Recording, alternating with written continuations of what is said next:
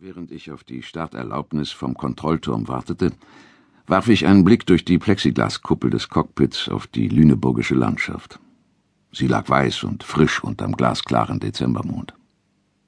Hinter mir war die Umgrenzung des Royal Air Force Flugplatzes, und jenseits der Umgrenzung erstreckte sich, wie ich beim Einschwenken meines kleinen Kampfflugzeugs in die Startbahn gesehen hatte, die Schneedecke über dem flachen Ackerland bis zu den Kiefernwäldern.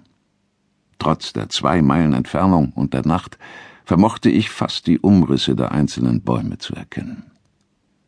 Vor mir lief der glatte schwarze Teerstreifen der Startpiste, gesäumt von 2 Reihen hellbrennender Lichter, die den von den Schneepflügen gebahnten festen Rollweg erleuchteten.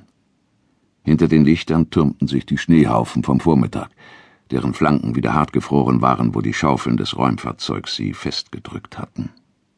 Weit ab zu meiner Rechten ragte der Kontrollturm wie eine einzelne strahlende Kerze über die hell erleuchteten Hangars, wo in diesem Augenblick, als ich auf die Stimme des Flugleiters in meinen Kopfhörern wartete, das tief vermummte Bodenpersonal den Flugplatz für die Nacht dicht machte. Im Innern des Kontrollturms herrschten Wärme und festliche Stimmung, das wusste ich. Der ganze Stab wartete nur noch meinen Start ab, um gleichfalls Schluss zu machen, in die geparkten Autos zu springen und zu den Partys in den Club zu brausen. Minuten nach meinem Abflug würden die Lichter eines nach dem anderen erlöschen, das Feld geräumt sein, bis auf die Herde der Hangars, die sich in der bitterkalten Nacht zusammenzuducken schien, die eingeschneiten Kampfflugzeuge, die schlafenden Tankwagen und, hoch über allem, das einsam blinkende Drehfunkfeuer, strahlend rot über dem schwarzen und weißen Flugfeld, das mit seinen Sichtsignalen den Namen der Station Celle in einen gleichgültigen Himmel morste. Denn heute Nacht würden keine umherirrenden Piloten nach ihm Ausschau halten und ihre Peilung kontrollieren. Heute war Christnacht, im Jahre des Heils 1957. Und ich war ein junger Flugzeugführer, der auf Weihnachtsurlaub zu den Seinen in die Heimat wollte. Ich hatte es eilig. Im blauen Schein des Instrumentenbretts, wo die vielen Zifferblätter schütterten und tanzten, sah ich auf meine Uhr. 22:15 Uhr. Im Cockpit war es warm und gemütlich, denn die Heizung lief auf vollen Touren, um ein Vereisen der Kuppel zu verhindern.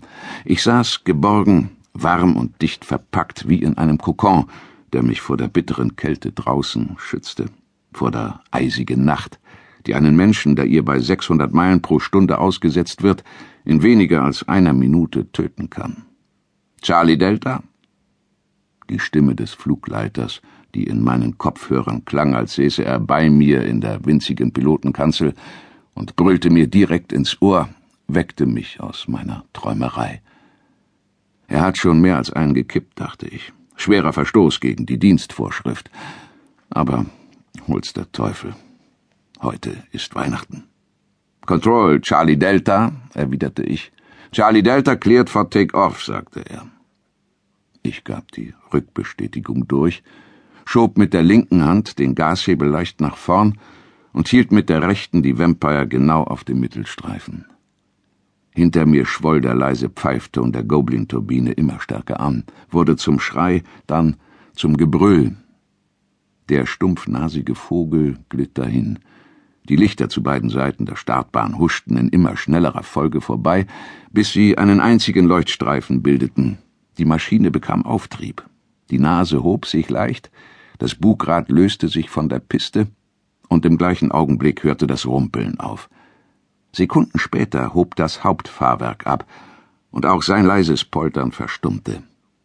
Ich hielt die Maschine knapp über Boden und beschleunigte, bis mir ein Blick auf den Fahrtmesser sagte, dass wir über 120 Knoten hinaus waren und auf 150 zugingen. Als das Ende der Startbahn unter meinen Füßen wegsauste, zog ich die Vampire in eine sanft ansteigende Linkskurve und fuhr im gleichen Moment das Fahrwerk ein. Unter und hinter mir hörte ich den dumpfen Schlag, mit dem das Hauptfahrwerk in seine Zellen einrastete. Ich spürte den jähen Schub, als der Widerstand wegfiel. Vor mir erloschen die 3 Lampen, die an die 3 Räder gemahnten. Ich hielt die Maschine in der ansteigenden Kurve und drückte mit dem linken Daumen auf die Funktaste. »Charlie Delta, Airborne Wheels up and locked«, sagte ich in meine Sauerstoffmaske. Charlie Delta, Roger, over.